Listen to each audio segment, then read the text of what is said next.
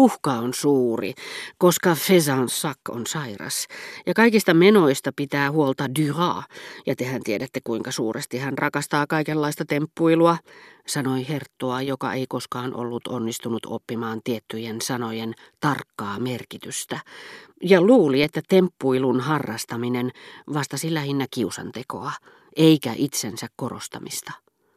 Mutta sen minä sanon, keskeytti herttuatar, että jos tämä Dreyfus on viaton, niin ei hänen voi väittää paljon asiansa hyväksi tekevän.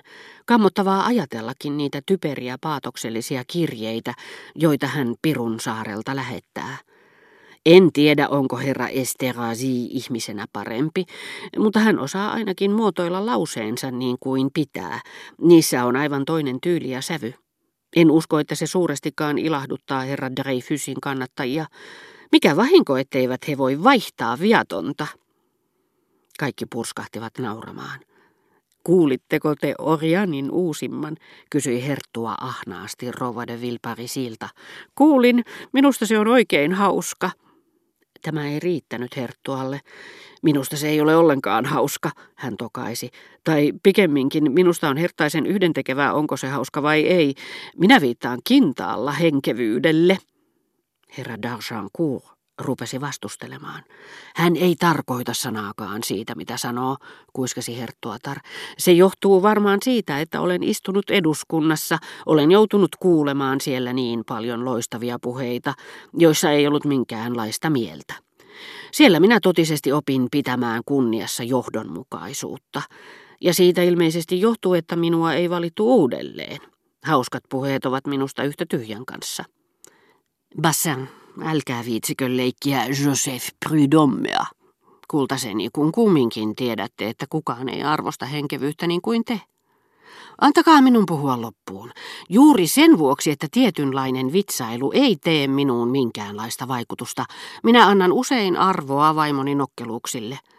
Ne perustuvat yleensä paikkansa pitävään havaintoon. Hän järkeilee kuin mies ja asettaa sanansa kuin kirjailija. Block yritti saada herra de Norpois puhumaan eversti Picardin tapauksesta. Hänen todistuksensa oli tarpeellinen, vastasi herra de Norpois. Sitä ei voi kieltää. Tiedän, että tämä mielipide on saanut useamman kuin yhden kollegani huutamaan kuin kiljukotkat, mutta mielestäni hallituksen velvollisuus oli antaa everstin puhua. Niin kiperässä tilanteessa ei pelkkä juonittelu auta, tai sitten on vaarassa joutua ojasta allikkoon. Mitä upseeriin itseensä tulee, niin ensimmäisen istunnon aikana hänen todistuksensa teki mitä edullisimman vaikutuksen. Kun yleisö näki hänen tulevan kauniissa, hyvin istuvassa jääkärin univormussaan kertomaan niin yksinkertaisesti ja suoraan, mitä hän oli nähnyt ja mitä hän siitä ajatteli, ja kuuli hänen sanovan sotilaskunniani kautta. Tässä vaiheessa herra de Norpoisin ääni värähti tuskin huomattavasti. Se on velvollisuuteni. Se teki eittämättä erittäin syvän vaikutuksen. Selvä peli. Hän on Dreyfusin kannattaja, siitä ei ole epäilystäkään, Block ajatteli. Mutta niin vain kävi, että hän menetti kokonaan herättämänsä myötätunnon joutuessaan vastakkaiskuulusteluun arkistonhoitaja Gribbe Läänin kanssa, kun kaikki näkivät tämän vanhan valtion palvelijan, miehen, joka seisoo sanansa takana, ja herra de Norpois korosti varman vakaumuksen koko voimalla seuraavia sanoja.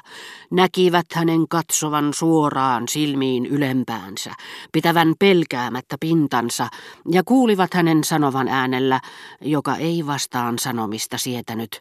Herra eversti, te tiedätte varsin hyvin, että minä en ole koskaan valehdellut. Te tiedätte, että minä tällä hetkellä niin kuin aina muulloinkin puhun totisinta totta. Niin tuuli kääntyi, vaikka eversti Picquart pani liikkeelle taivaan ja maan seuraavissa istunnoissa, niin fiaskoon ne sittenkin päättyivät. Ei totta vieköön, hän onkin Dreyfusia vastaan, se on varma, päätteli Block. Mutta jos hän uskoo, että Picquart on petturi ja valehtelee, niin kuinka hän voi pitää lukua tämän paljastuksista ja puhua niistä niin kuin näkisi niissä jotakin ihailtavaa ja pitäisi niitä vilpittöminä? Ja jos hän taas näkee everstissä oikeamielisen miehen, joka seuraa oman tuntonsa ääntä, niin kuinka hän voi olettaa tämän valehdelleen Gribbe Läänin edessä? Saattaa olla, että herra de Norpoisin tapa puhua blokille ikään kuin he olisivat olleet asioista samaa mieltä johtui siitä, että hän oli niin vannoutunut Dreyfusin vastustaja, että vihasi hallitusta yhtä paljon kuin Dreyfusin kannattajatkin, koska se hänen mielestään ei ollut tarpeeksi Dreyfusin vastainen. Saattaa olla, että kysymys, jolle hän politiikassa pani eniten painoa, oli tavallista syvällisempi ja sijaitsi aivan eri tasolla, mistä katsottuna Dreyfusin tapaus näytti merkityksettömältä modaliteetilta, johon tärkeitten ulkopoliittisten ongelmien raskauttaman isänmaan ystävän ei kannattanut kiinnittää huomiota. Saattaa pikemminkin olla, että hänen poliittisen viisautensa periaatteet olivat sovellettavissa vain muotokysymyksiin, menettelytapoihin, tilannepolitiikkaan, että ne olivat yhtä kykenemättömiä ratkaisemaan peruskysymyksiä kuin filosofiassa puhdas logiikka olemassaolon ongelmaa. Tai sitten nimenomaan hänen poliittinen viisautensa varoitti häntä käsittelemästä tiettyjä aiheita, niin että hän varovaisuussyistä puhui vain toisarvoisista asioista. Mutta Bloch erehtyi, kun hän luuli, että herra de Norpois, etenkin jos tämä olisi ollut luonteeltaan hieman avomielisempi eikä aivan niin ahtaan muodollinen, olisi voinut niin halutessaan kertoa hänelle totuuden osasta, jota Henri Picquart du Parti de Clans jutussa esittivät, niin kuin myös muistakin tärkeistä kysymyksistä. Täytyihän herra de Norpoisin tuntea totuus. Siitä ei Blochin mielestä ollut epäilystäkään. Kuinka hän olisi voinut elää tietämättömyydessä, koska hän kerran tunsi ministerit? Tosin Bloch oli sitä mieltä, että kaikkein valovoimaisimmat aivot pystyivät kyllä panemaan kokoon poliittisen totuuden kuin palapelin, mutta hän kuvitteli, niin kuin suuri yleisökin, että se on löydettävissä sellaisenaan, vääjäämättömänä ja käsin kosketeltavana tasavallan presidentin ja ministeripresidentin salaisesta arkistosta, mistä nämä puolestaan välittävät sen ministereille.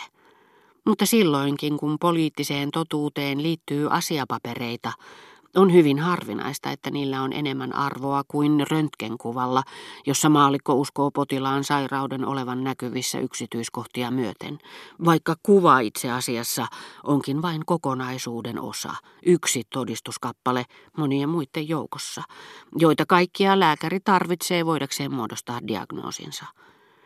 Niinpä poliittisella totuudella, kun sitä asioista perillä olevia miehiä lähestyessään jo luulee hallitsevansa, onkin tapana väistyä.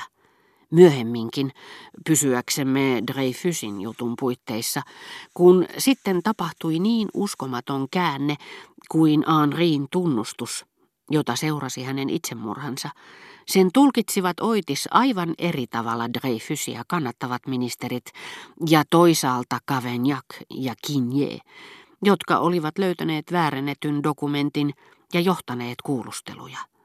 Jopa Dreyfusia kannattavien ja samaa poliittista väriä tunnustavien ministerien keskuudessa, missä toki samoja asiapapereita tutkittiin saman hengen vallitessa, Henriin osasta esitettiin täysin vastakkaisia muunnelmia, toisten nähdessä hänessä Esterházyn rikostoverin, kun taas toisten mielestä tätä osaa oli esittänyt du Parti de Clans, mikä vastasi pilkulleen heidän vastustajansa Kinjen teoriaa ja erosi jyrkästi heidän puolueenlaisensa Reinakin mielipiteestä.